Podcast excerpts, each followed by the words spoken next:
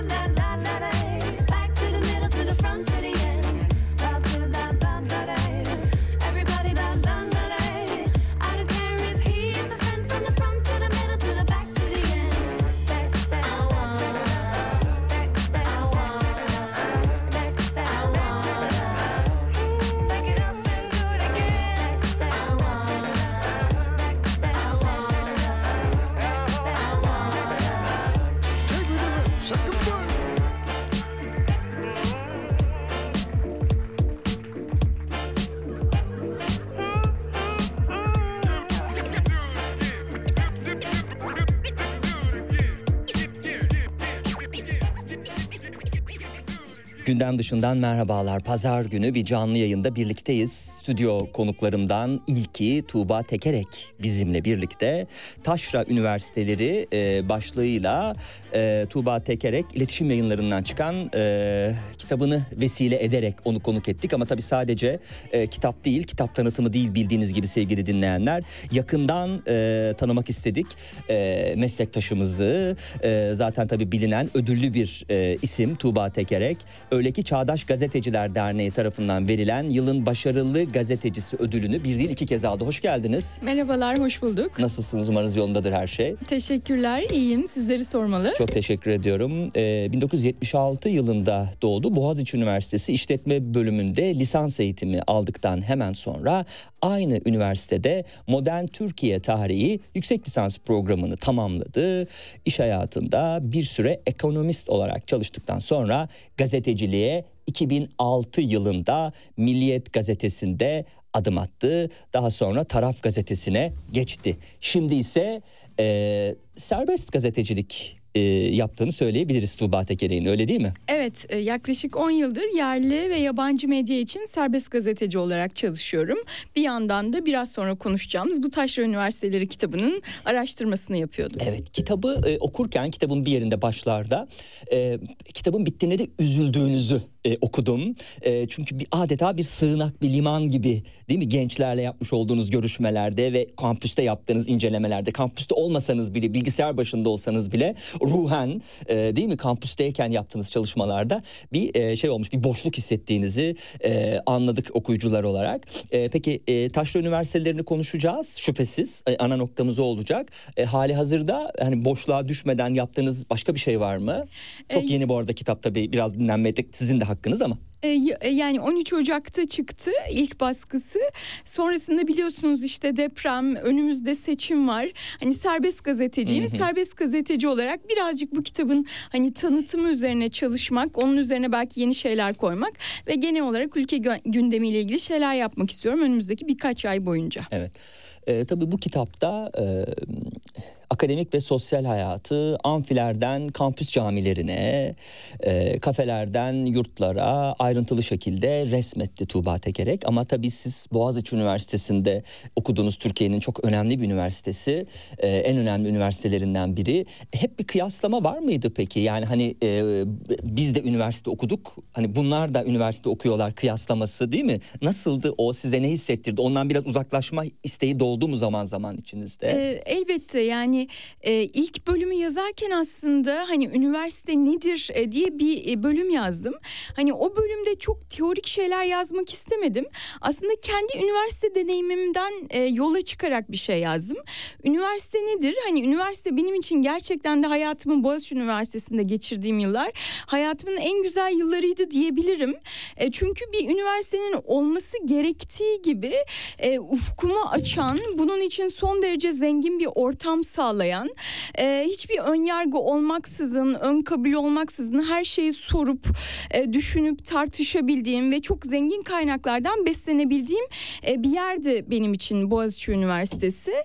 Ve evet yani e, diğer üniversitelere bakarken de e, tüm gençlerin böyle bir eğitime hakkı var ve buralardan ne noktalarda sapıyoruz e, e, sorusu da e, aklımın bir ke- kenarındaydı. Ama şunu söylemek lazım elbette. Yani Boğaziçi Üniversitesi de ideal bir üniversite değil. Hani onun da kendi problemleri var. Onu da çok büyütüp bir yerlere koymamak lazım.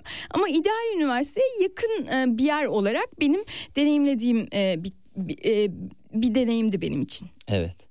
Ee, tabii aman bu programı dinleyenler ulusal bir kanal hani ideal değildi di- deyip e, değil mi hani acaba ideal bir noktaya gelmek için mi şimdiki baskı kuruluyor diye tuhaf sorular asla canlanmaz tabii insanların e, zihninde. 8 yıllık bir çalışmanın ürünü. Yani yüksek lisans tezi hazırlamak bir yıl sürer. Doktora tezi hazırlamak 3 bilemediniz 4 yıl sürer. E, bu artık e, onun da üstüne çıkmış yapılan araştırmalarla saha çalışmalarıyla 8 yıl uzun bir süre. Evet yani e, 8 yıl olmasının e, kitaba kattığı bir derinlik var hiç şüphesiz. E, bazı olayların gelişimini hani yıllar içerisinde 8 yıla yayılan bir dönem içerisinde izleme fırsatı buldum. İşte orada e, görüştüğüm kişilerle sonraki yıllar içerisinde görüştüm. Yani bir öğrencinin üniversiteye girişini sonra mezuniyetini sonra iş hayatına atılmasını takip ettim. Bu açıdan elbette e, önemliydi hani 8 yıl sürmesi ama aslında çok da tercih ettiğim bir şey değildi. E, bunu gazeteciliğin yanı sıra bu işi yapıyordum. Yani bir yandan hayatımı kazanmam lazım gazetecilikten. Hani bir yandan ülkede bu süreçte darbe girişimleri oluyor, e, işte felaketler oluyor, bombalamalar oluyor. Böyle çalkalanan bir ülkenin içerisinde e, bu kitabı hazırlıyordum bir yandan. Yani 8 yıla yayılması aslında çok tercih ettiğim bir şey değildi ama sonuç böyle oldu. Evet alıntıladığımız zaman Tuğba Tekerek'ten siyasi iktidarın uzantısı olarak faaliyet gösteren akademisyen alımlarının da konferanslarında kulüp kuruluşlarının da siyasi iktidarın talimatları doğrultusunda yapıldığı taşra üniversitelerinin artık binlerce lisansüstü öğrencisi de yetiştirdiği, lisanstan sonra lisansüstü eğitiminin de değersizleştirildiği, taşradaki siyasi iktidarın uzantısı üniversite modelinin büyük şehirlerde iyiden iyiye yerleştiği, ülkenin tamamında yüksek öğretimin taşralaştığı bir dönemdeyiz diye e, sert ve net bir girişle e, zaten e, neler beklediğini okuyucuya baştan sinyalini veriyor.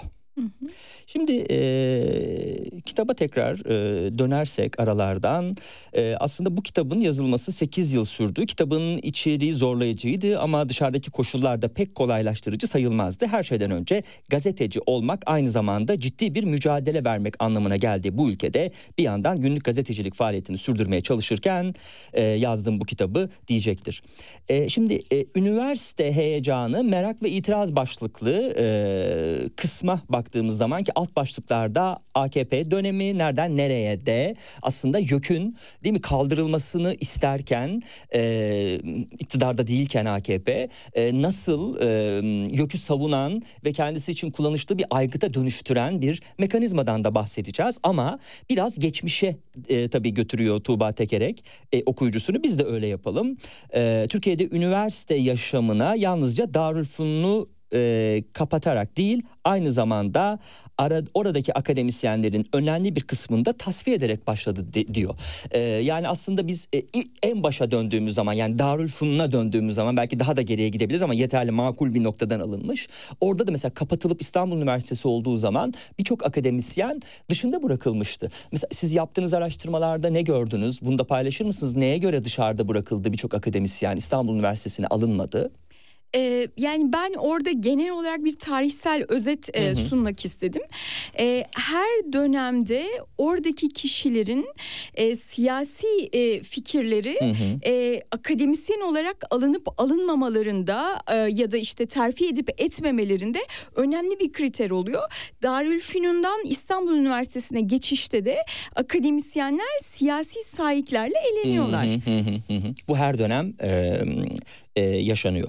Peki çok partili hayata geçilmesinin ardından 1946 yılında üniversite kanunuyla önemli bir adım atılarak üniversiteler özel hale getirilmişti. Rektörün yanı sıra dekanlar da seçimle iş başına gelecekti. Ancak bu dönemde Behice Boran, e, Pertev Nihal, e, Niyazi e, Berkes gibi Türkiye'nin önde gelen akademisyenleri üniversiteden uzaklaştırıldı. 1950'de iktidara geldikten sonra Demokrat Parti'nin uyguladığı politikalar üniversiteler tarafından sertçe eleştirilince Adnan Menderes e, akademisyenler için kara cübbeliler ifadesini kullanmıştı.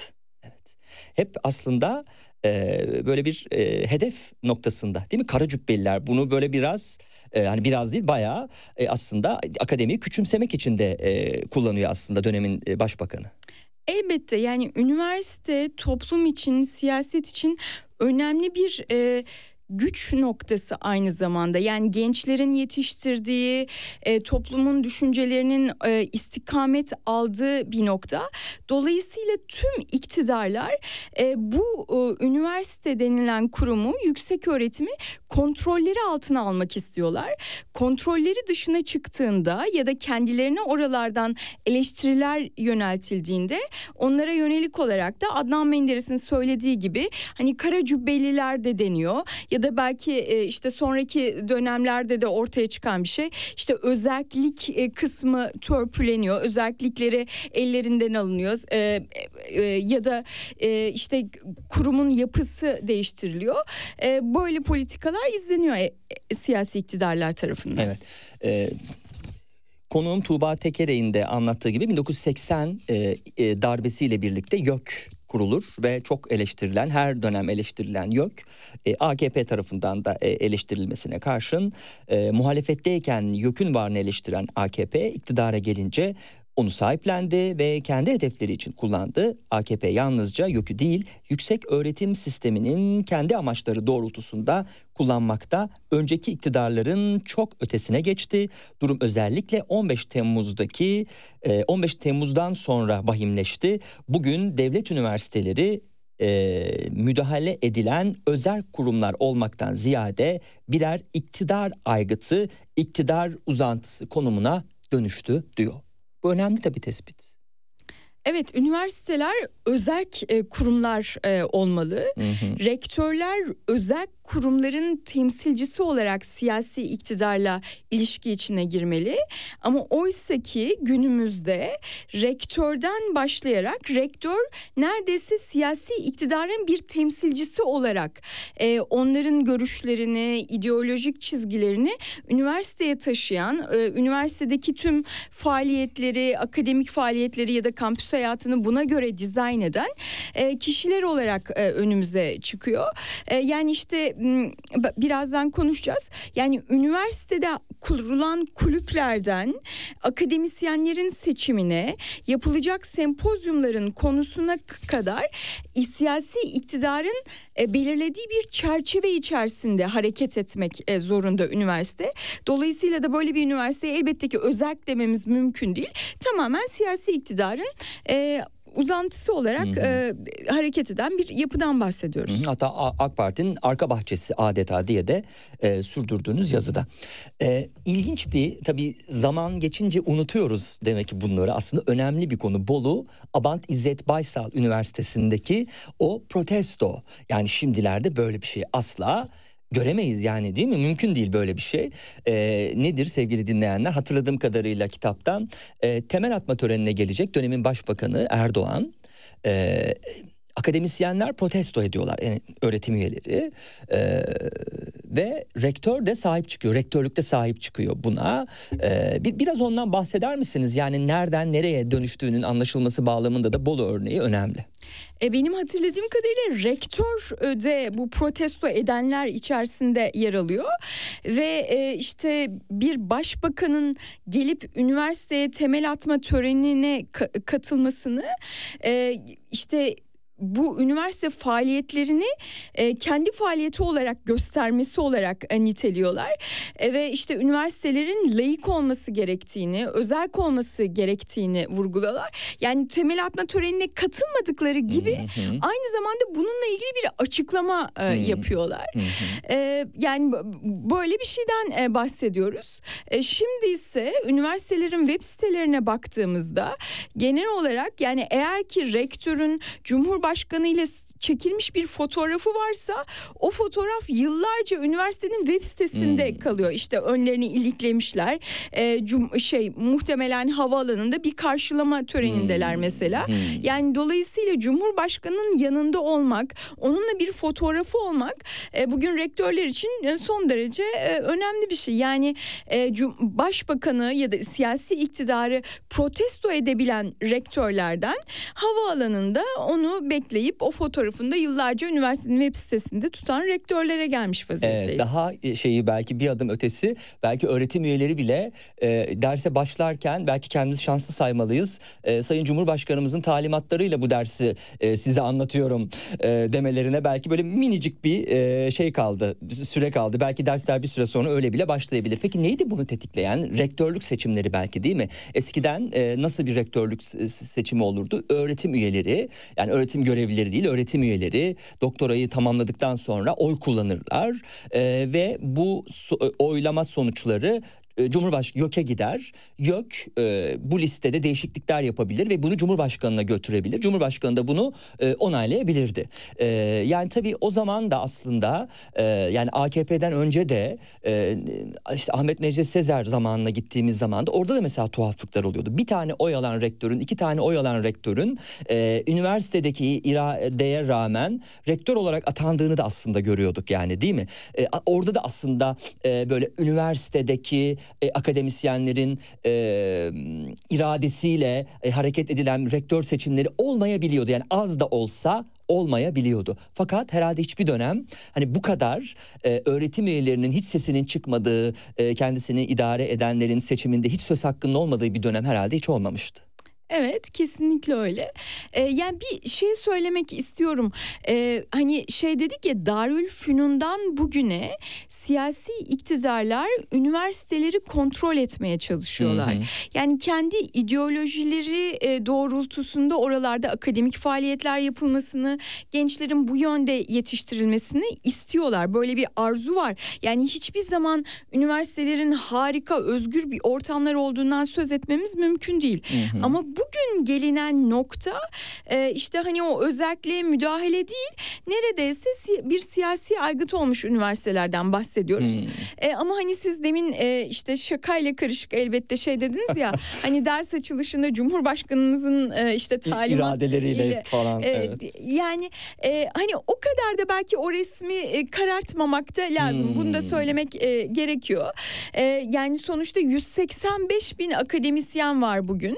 E, rektörler, e, yöneticiler çok büyük ölçüde e, Cumhurbaşkanı'nın siyasi iktidarın talimatları doğrultusunda onun çizdiği çerçevede hareket ediyor olsalar bile e, işlerini layıkıyla yapmaya çalışan, hani kendilerine manevra alanı bulmaya çalışan e, akademisyenler de var. Hani direnenler de var, iyi eğitim vermeye çalışanlar da var. Bunu da atlamamak lazım. Evet sağ olun uyarınız için de umut var olmak lazım. Doğru Kesinlikle, söylüyorsunuz. evet. Teşekkürler.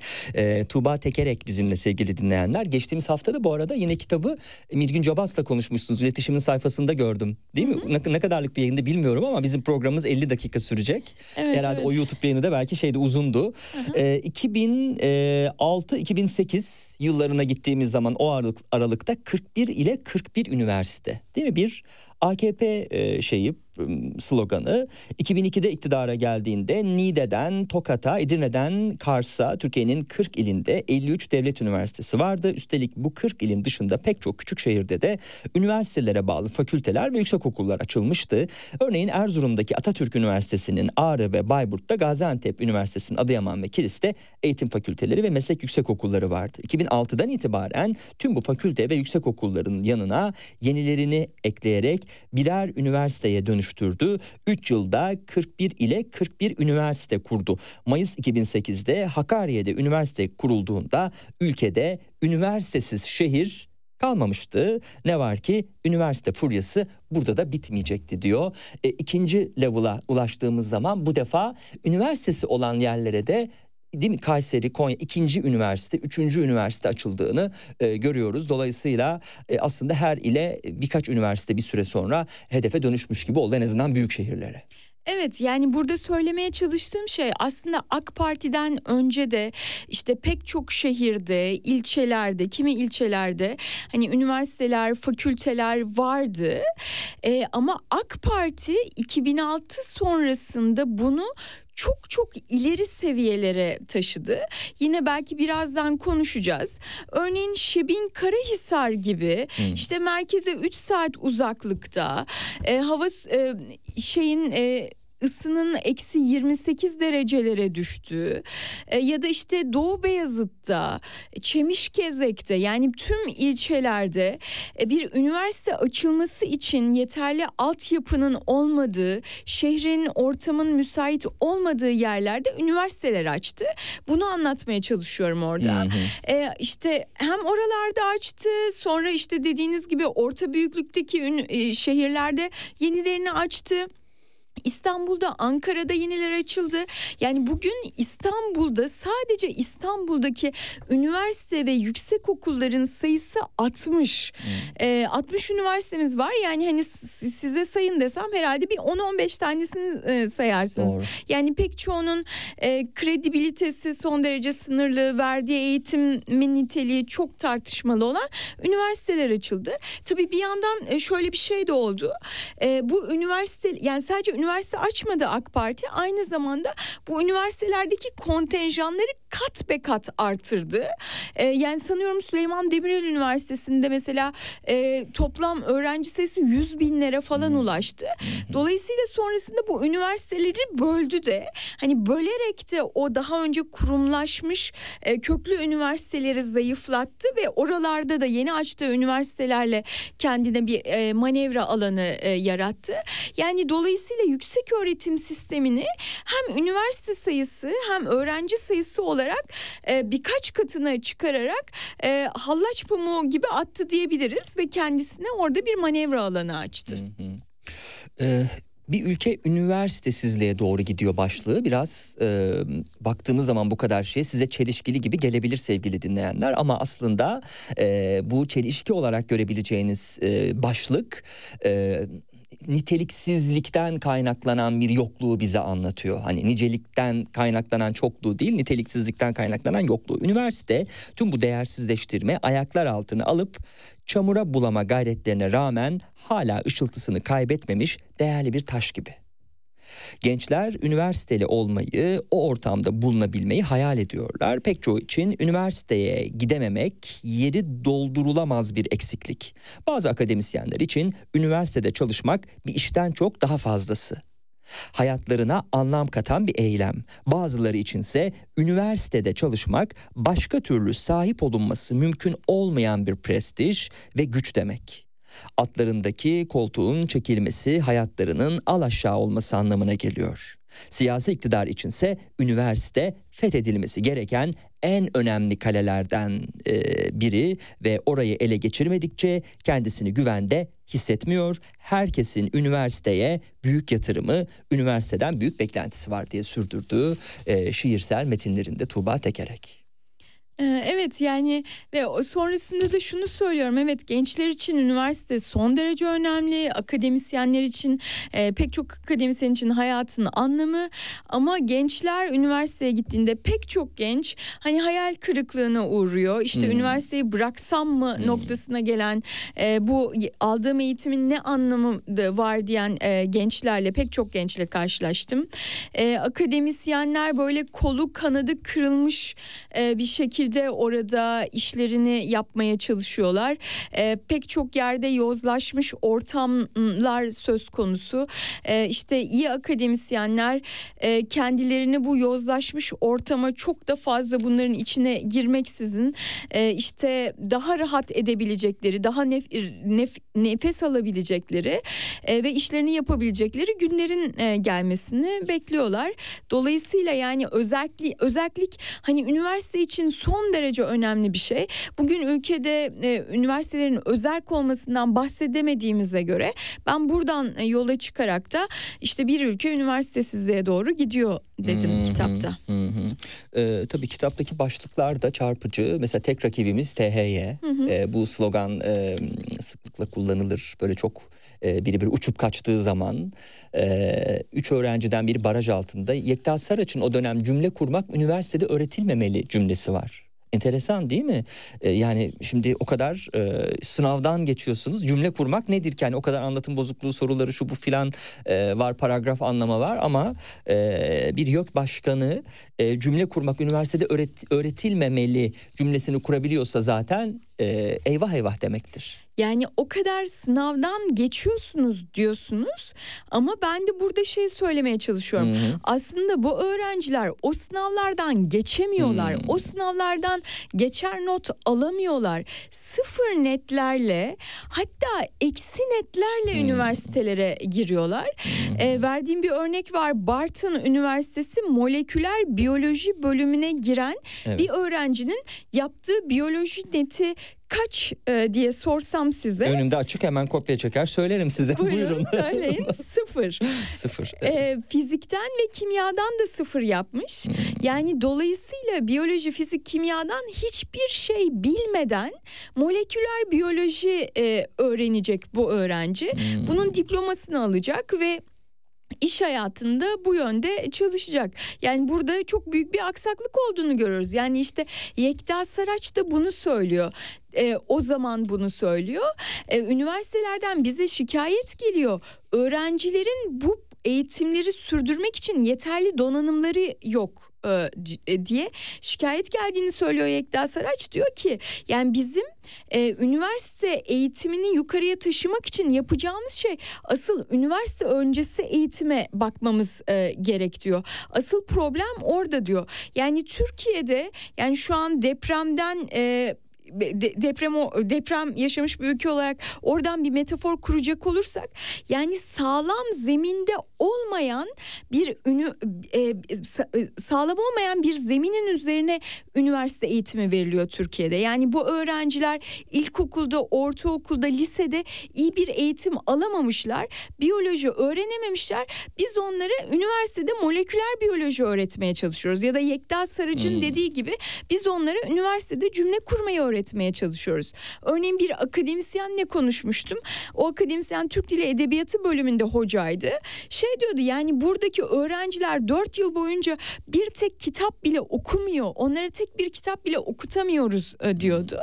Dolayısıyla ama yine de bu öğrenciler mezun oluyorlar ve sonra onlar öğretmen oluyorlar ve dolayısıyla onlar yeni öğrencileri yetiştiriyorlar. Ülkedeki eğitimsizlik ve niteliksiz daha da derinleşiyor. Sorun e, daha da içinden çıkılmaz bir hal alıyor. Evet, çok uzun yıllardır böyle şeyin altına halının altına e, sürülüyor maalesef problem.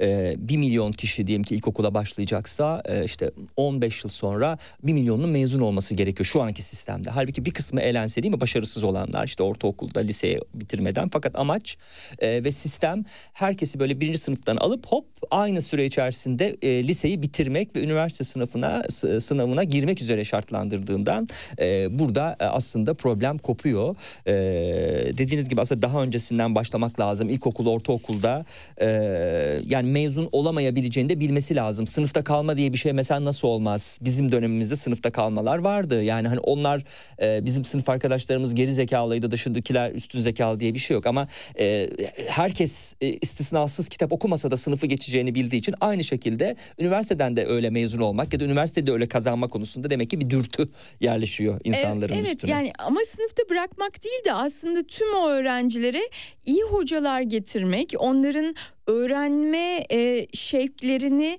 e, ateşleyecek ortamlar oluşturmak, e, herkese ilgisine e, yönelik olarak bir program e, belirlemek, e, hani e, başarısızları e, sınıfta bırakmak, e, hani öncelik olmak yerine şey olmalı, herkese iyi bir eğitim e, verebilmek, ilgisi doğrultusunda bir eğitim e, verebilmek olmalı üniversite ülkenin politikası. Evet. Ee, tabii Muzır Üniversitesi örneği var ama psikoloji bölümü tek kişilik dev kadro. Ee, yani gidiyorsunuz işte psikoloji bölümünde okuyacağım diyorsunuz. Aa sürpriz bir tane hoca var. Böyle tabii sadece Muzır Üniversitesi ile de sınırlı da değil tabii. Birçok e, üniversitede de e, hoca yetersizliği var. Yani profesör yok birçok üniversitede. Evet. e, bu tek kişilik dev kadrolardan bahsedelim biraz. Nasıl yetişiyorlar her yere? Yetişebiliyorlar mı? Ne oluyor bunların hali? Yani Muzur Üniversitesi kurulurken e, bölümün başına bir e, hemşire atanıyor. Psikiyatri hemşiresi. Yani psikiyatri hemşiresi olduğu için oradan bir bağlantı kuruluyor ama sonuçta hemşire yani. E, Enteresan, üniversitenin evet. e, Sağlık Bilimleri Meslek Yüksek Okulu'nda hoca. Yani alanı sağlık. E, böyle birisi atanıyor bölüm başkanı olarak. İkinci hoca olarak da e, bir e, felsefeci öğretim üyesi kadrosuna alınıyor. E, oysa ki bölümler açılırken o bölümde eğitim görmüş doktorası olan e, üç öğretim üyesinin olması gerekiyor. E, yani bu e, lisans eğitimini verebilmeleri için ama işte bir hemşire ve bir felsefeciyle Muzur Üniversitesi Psikoloji bölümünde eğitime başlıyorlar. Sonraki sene bölüm başkanı doğum iznine ayrılıyor. Doğum iznine ayrılınca bölümde tek bir felsefeci hoca kalıyor. İşte felsefeye giriş dersini de o veriyor. E, psikolojiye giriş dersini de o veriyor. E, dijital okur yazarlık dersini de o veriyor. Hani pek çok ders onun üzerine kalıyor. E, yani bir kısım ders onun üzerinde ama işte araştırma görevlilerine verdiriyorlar fiiliyatta. E, araştırma görevlisinin o dersi vermesi için hani doktorası olması gerekiyor. Yok ama Yasal olarak zaten veremez bir de. Aynen e, hani böyle yasal olmayan pek çok şey oluyor. E, ilginç bir nokta mesela psikoloji bölümü öğrencilerine davranışsal biyoloji dersini ve meslek yüksek okulundan veterinerlik bölümünden gelen hoca e, veriyor. Ve öğrencilerle konuştuğumda diyorlar ki yani mesela birinci sınıf öğrencileriyle konuşmuştum ilk dönemin sonunda. Hani ben bir dönemdir buradayım. Hani tek bir psikolog göremedim e, derste diyor. Yani gerçekten Türkiye'de yüksek öğretim o bölümden yani psikoloji hocası olmadan psikolog getiriş, yetiştirmeye çalıştığımız e, bir tablo var maalesef karşımızda. Evet. Şimdi devam eden kısımlarda başka enteresanlıklar var. Aynı anda bir hocadan hangi dersleri vermesi isteniyormuş? İnsan hakları ve demokrasi. Aynı anda orta çağ tarihi dersi. Aynı anda sosyal bilgiler e, öğretiminde tarihsel e, kanıt.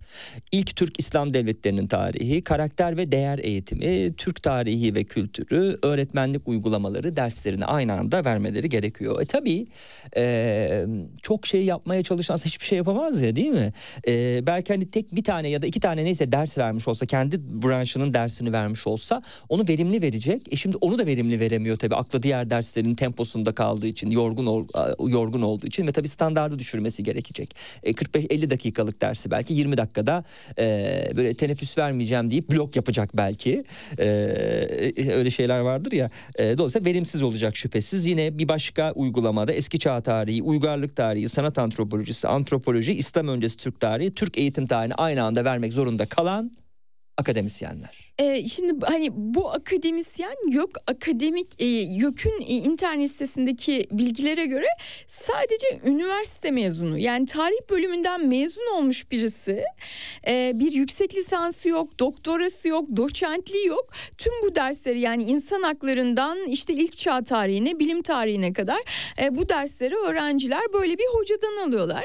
Hani bu hoca özelinde konuşmayalım ama genel olarak aslında bazı hocalar da e, hani bir standart tutturmaya çalışmıyor aslında. Hani yaşasın ben 10 ders vereceğim, 15 ders vereceğim diyor. Bu 15 ders demek e, onun işte belli bir e, saatin üzerinde ders verdiği zaman ek ders ücreti alıyor e, hocalar. Hele ki de ikinci öğretimde akşam dersi veriyorsa daha da yüksek bir ek ders ücreti e, alıyorlar. Dolayısıyla onlar birazcık hani bu aldıkları e, ücretlere, aldıkları paraya bakıyorlar. Hani onlara onlar açısından ya ben iyi eğitim vereyim e, gibi bir şey pek olmuyor. Mesela bir hoca yani bu hocalar dersleri nasıl anlatıyor diye soracak olursanız kimileri işte yıllar önce hazırlanmış slaytları asistanlara hazırlatılmış belki slaytları hani yıllarca e, her sene e, öğrencilerin önüne getirip işte slaytta ne yazıyorsa birebir onu okuyorlar. E, öğrencilerden bir tanesi şey demişti işte bizde bir keresinde slayt makinesi bozuldu o hocanın eli ayağı birbirine girdi. Hani çünkü ne evet. anlatacağını bilmiyor. Hani 2-3 dakika konuştu sonra da tamam bu ders bitti gelecek ders e, bunu telafi ederiz e, dedi diyor. Hmm. E, ya da öğrencileri gruplara ayırıp öğrencilere ders anlattırıyorlar hiç bilmedikleri e, konuları.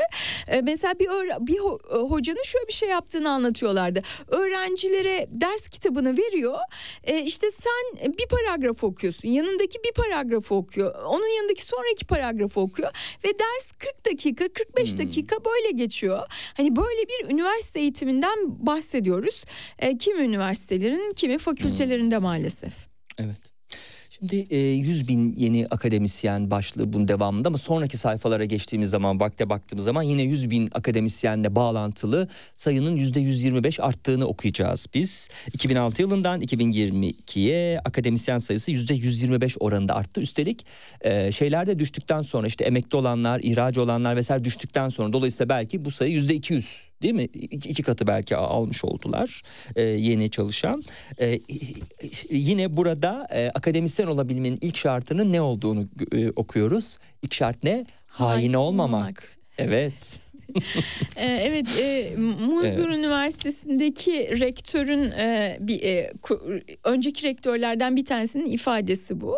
E, yani e, akademisyen alımlarında liyakate, işte bilgi birikimine, yabancı dile hani bunlar birinci öncelik olamıyor genellikle.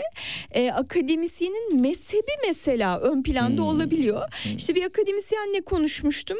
E, o işte pek çok şeyde e, eleniyor e, belli sebeplerden dolayı. E, sonra bir e, mülakatta ona şey e, diye soruyorlar. İtikadi mezhebin nedir diye soruyorlar. Yani e, bu, bu bu söylediğimiz akademisyen bir sosyal bilimler alanında çalışan bir akademisyen. Yani ona atıyorum sosyoloji alanında ne biliyorsun? İşte Türkiye siyaset tarihi alanında ne, ne biliyorsun diye sormuyorlar. Ona senin itikadi mezhebin nedir e, diye soruyor. O da Allah'tan daha önce işte e, biraz İslamcı bir aileden geliyor. E, bu tip şeyleri biliyor. Maturidiyim diyor.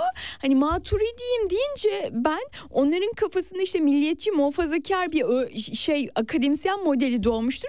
Beni orada aldılar diyor. Hmm. Yani e, işte e, akademisyen alımlarında öncelik mezhep, e, hemş, hemşerilik, e, işte sosyal medyada attığınız tweetler, AK Parti'den ya da MHP'den kimleri tanıdığınız bunlar olabiliyor ama genellikle e, şeyiniz bilgi birikiminiz, işte yabancı dil seviyeniz, e, literatürü ne kadar takip ettiğiniz olmuyor. Evet tabii bu pislikler yüzünden değil mi bu namussuzlar yüzünden belki e, sadece akademide insanlar fırsatları kaçırmıyorlar. Aynı zamanda bir süre sonra bir bakacağız ki aa Türkiye'deki işte ateist sayısı, deist sayısı hızla artmış ve işte yüzde ellinin üstüne çıkmış nasıl oldu diye hiç şaşırmasınlar bir süre sonra. Hep bu pislikler ve bu namussuzlar yüzünden. E, yani burada olabilir e, kimsenin e, din e, dini sahip olmasına, dini inancı da olmamasına bir eleştiride bulunmuyoruz ama hiç ondan sonra şaşırmasınlar. Sizin pisliğiniz yüzünden e, bu gerçekleşecek. Şimdi çok enteresan başka bir pislik e, gördüm kitapta. CV'mde Çağdaş Yaşam Destekleme Derneği'nin bursun e, derneğinden burs aldığıma dair bir ibare vardı. Bunu e, sıkıntı ettiler. E, bir kişi aradı üniversiteden CV'nde bu yazıyor seni almak istemiyoruz e, demişler. Değil mi? Çağdaş Yaşamı Destekleme Derneği de pırıl pırıl bir e, dernektir yani E, hiçbir sıkıntısı şimdiye kadar yansımamış E, e, yani bursiyerlerine kimsenin tecavüz etmediği e, hem e, burs vereniyle dernek yönetimiyle burs alanlarıyla pırıl pırıl düzgün bir dernektir. Nesi rahatsız etti e, tabii bunu diyenlerin E, ama bu kitap sayesinde zaten e, bildiğimiz şeylerle de yüzleşmiş olmamız doğrusu iyi oldu. Evet yani e, maalesef e, kutuplaştığımız bir ülkede yaşıyoruz. E, belli şeylerin e, lanetlendiği e, işte e, hani evet Çağdaş Yaşam Destekleme Derneği maalesef işte e, CV'nizde bu yazıyorsa size bakış değişiyor. E, evet söyleyecek bir şey Evet. yok. Sınıfı kapatıp mescit açtık başlığı var. Ee, Evet bunları da duyuyoruz. 2022 yılı itibariyle Taşra Üniversitelerine dair ciddi bir deneyimi var Deniz'in. İsim değişmiş olabilir olmayabilir. Ee, görüştüğü kişilerden e, Tuğba Tekerek'in. Bu süreçte sadece AKP kadrolaşmasını değil o kadroları yıllar içinde dönüşümünü de izlemiş sağcı ve İslamcı olmakla birlikte yabancı dil bilen yurt dışında doktora yapmış dünyayı görmüş daha zarif bir biçimde ayrımcılık yapan kadroların büyük kısmının 15 Temmuz'dan sonra yönetimden tasfiye edildiğini şimdi üniversitelerin kaba saba tiplere kaldığını söylemiş size. Değil mi? Bu katılan kişi. Ee, ve sonra da e, sınıfı kapatıp e, mescit açtık e, diyerek de e, eklemiş. Yani e, be- benim e, açımdan e, üniversitelerde mescit olmasında ya da ibadethane olmasında herhangi bir problem Ama yok. sınıf kapatılıyor. E, herhangi bir problem yok. Evet. E, insanlar ibadet etmek isteyebilirler ve bunun içinde mekanlar sağlanabilir. E, ama şu anda gördüğümüz şey e, işte e, Uludağ Üniversitesi'ne Türkiye'nin üçüncü büyük camisi inşa ediliyor. Ya da Batman Üniversitesi'ne inşa edilen caminin kapasitesi e, kampüsteki erkek öğrenci sayısından fazla. Dolayısıyla yani bu camilerin e, insanların ibadetinden ziyade neredeyse bir zafer sembolü olarak siyasi iktidarın tarafından oralara konumlandırıldığını söylememiz e, mümkün. E, ameliyattan yaşlı bakım profesörü. Değil mi çıkabiliyor? Hangi üniversitede bu? Yalova Üniversitesi. Yalova Üniversitesi'nde. Biraz bundan bahsedelim mi? Ee, evet burada e, ben e, Gülen m, cemaati e, Gülen yargılamaları e, dosyalarından çıkan bir hikayeydi Hı hı. bu. E, orada bir e, akademisyen kendisinin nasıl profesör olduğunu anlatıyor. E, işte diyor ben e, işte 10 yıldır işte şu kadar senedir e, doçenttim. İşte profesörlüğümü almam gerekiyordu. İşte Yalova Üniversitesi'nden bilmem kim işte şunu tanıyordum. Aa seni şununla tanıştıralım. Seni profesörle tanıştıralım. Profesörle e, şey rektörle e, tanıştıralım. Rektör dedi tamam biz bunu yaparız falan filan. E, yani bir tıp hekimini e, Yalova Üniversitesi'nde profesör yapmak istiyorlar. E, ama ufak bir problem var. Yalova Üniversitesi'nde tıp fakültesi yok. E, ama bunu dert etmiyorlar. E, Ufacık bir problem. ee, bunu dert etmiyorlar. Üniversitenin meslek yüksek okulunda yaşlı bakım programında e, bir kadro açıyorlar bu tıp hekimi için ve tıp hekimi yaşlı bakım pro- programında profesör oluyor. E, ve e, siz mesela bir hastaneye gittiğinizde diyelim ki bir cerrah hani parayı da biraz fazla veriyorsunuz ki bir profesöre görüneyim e, hani önemli bir derdiniz varsa e, kapısında çünkü profesör yazıyor ama oysa ki oraya gittiğin e, oysa ki o hekim profesörlüğünü yaşlı bakım programından almış Hmm. olabilir cerrahlıktan Hmm. değil ve bunun başka örnekleri de var bir kardiyolog mesela iktisadi idari bilimler fakültesinden profesörlüğünü alıyor. E, bir başka hekim daha var aynı şekilde. Bunlar Yalova Üniversitesi'nde benim o dava dosyası dolayısıyla gördüklerim Hani başka pek çok üniversitede böyle ünvan dağıtmaların e, çok fazla sayıda olduğunu tahmin edebiliriz. Evet. Tabii e, kadın erkek ilişkisini kurma anlamında da aslında birçok alanda da e, üniversite eğitimi bir bakış açısı da veriyor öğrencilere. Bir sadece derste değil gündelik hayatta yapılması gerekenler konusunda davranış kuralları konusunda da aslında üniversitede bir taraftan eş zamanlı olarak bir eğitim başlıyor. Kadın olmakya getireceğim sözü. Ağrı'da kadın e, öğrenci olmaya getirdiğimiz zaman e, kantinde paravan değil mi? Asfaltta halay, kantinde paravan başlığını görüyoruz. Son olarak bundan bahsedelim isterseniz. E, son olarak ondan bahsedip ben- ama sonrasında ufak bir Olur şey tabii de tabii. söylemek Ha, istiyorum. Tabii ki tabii ki. E, şimdi bu üniversitelerin e, aynı zamanda e, yani taşradaki yoksul e, ailelerdeki gençlere bir eğitim fırsatı verdiğini de bunun da altını çizmemiz gerekiyor.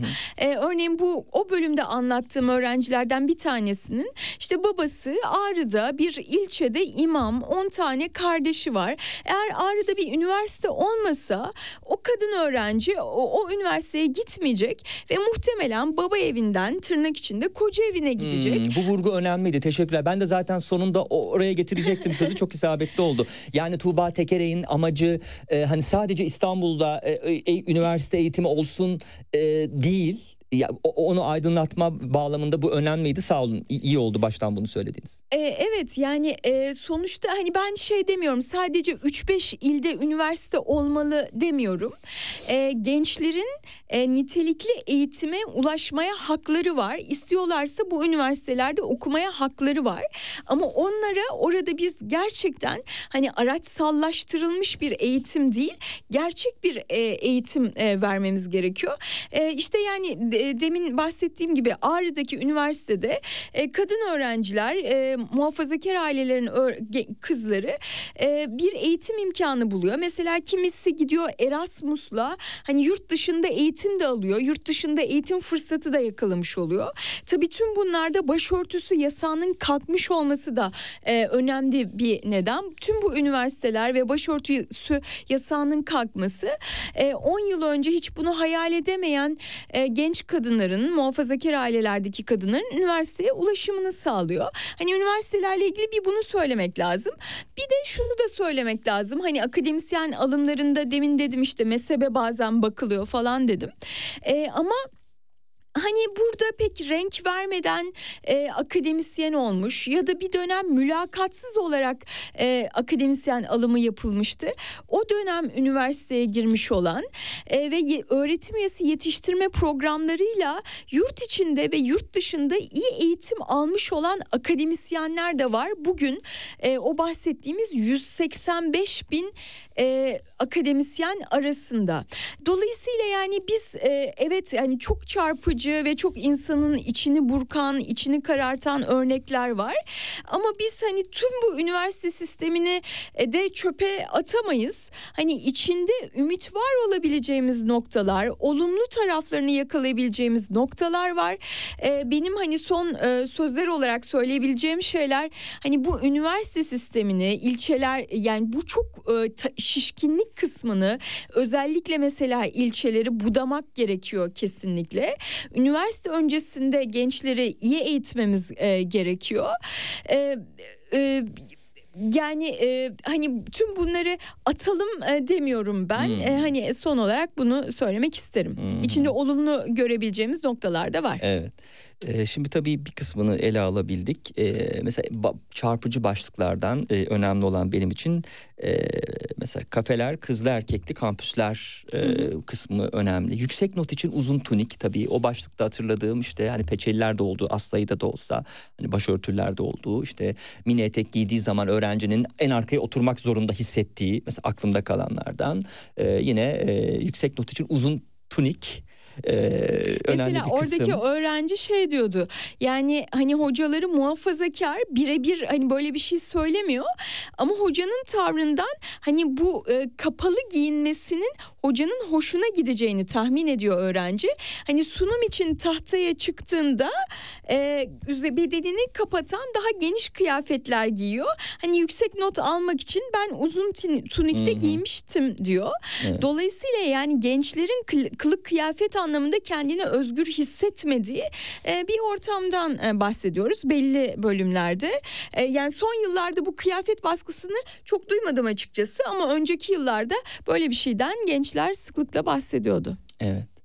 Ee, mesela kadın erkek eşitliği bağlamında, cinsiyet eşitliği bağlamında e, erkekler dekan, kadınlar asistan kısmı da e, yine önemliydi. Ama tabii e, kitapta da sizin ele aldığınız 8 yıllık e, uzun süre boyunca yazdığınız her şeyi konuşabilmek e, mümkün olmadığı gibi böyle birer tadımlık ve merak uyandırsın diye bunu e, dinleyiciye e, söylemiş olayım. Sizin okuyucu potansiyelinize e, ve çekilmiş olayım. Mesela İlahiyat Fakültesi hem bu dünya için hem ahiret için e, başlığıyla ve e, yine cuma namazında hocam bilgisayar başında mı kılacaksın e, şeyleri e, başlıkları ilgi çekici başlıklardı. Tuğba Tekere'nin Taşra Üniversiteleri AK Parti'nin arka kampüsü e, kitabından. Teşekkür ederiz sağ olun geldiğiniz için. Ben teşekkür ederim. Ee, size Can Çelebi'nin Bodrum Terzisi kitabını hediye etmek istiyorum Artemis yayınlarından eğer roman e, okumayı severseniz belki. E, Evet evet yani bu ülkenin e, gerçekten şey e, araştırma yaptığınızda sahaya indiğinizde karşılaştığınız şeyler biraz içinizi karartabiliyor. O yüzden edebiyatı kurguya kaçmak e, iyi olabiliyor. Evet. Ee, sevgili dinleyenler dakikalar içerisinde 17 haberlerine bağlanacağız. On- 17 haberlerinden sonra ise e, programımız e, ikinci programın ikinci kısmında yeni konuğumuzla devam edecek.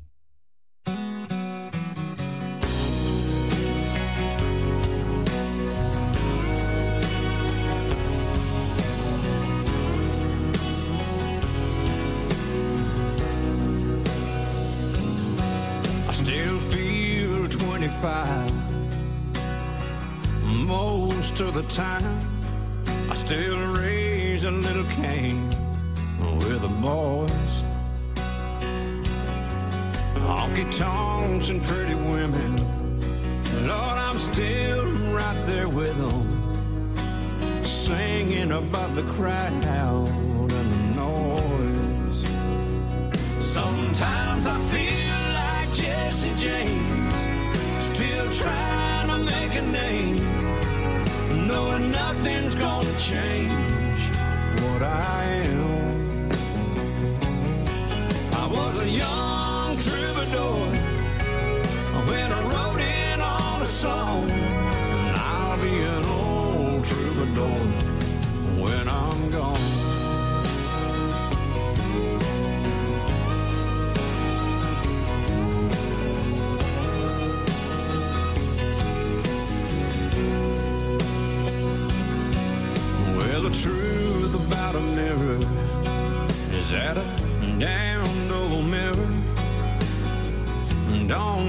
tell the whole truth. It don't show what's deep inside or read between the lines, and it's really no reflection of my youth. Sometimes I feel like Jesse James, still trying to make a name, knowing nothing's gonna change what I am. I was a young troubadour when I wrote in on a song. I'll be an old troubadour when I'm gone. I was a young troubadour when I wrote in on a song.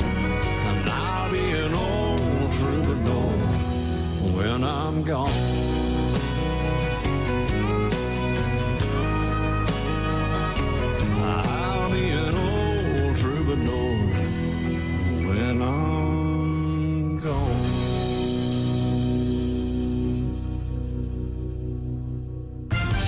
Radyo Sputnik artık dünyanın en çok kullanılan sosyal ağlarından biri olan Telegram'da. Hala kullanmıyorsanız önce Telegram uygulamasını mobil cihazınıza yükleyin. Ardından Radyo Sputnik'in Telegram kanalına katılın. Canlı yayınlarımızı ve programlarımızı kaçırmayın. Anlatılmayanları anlatıyoruz.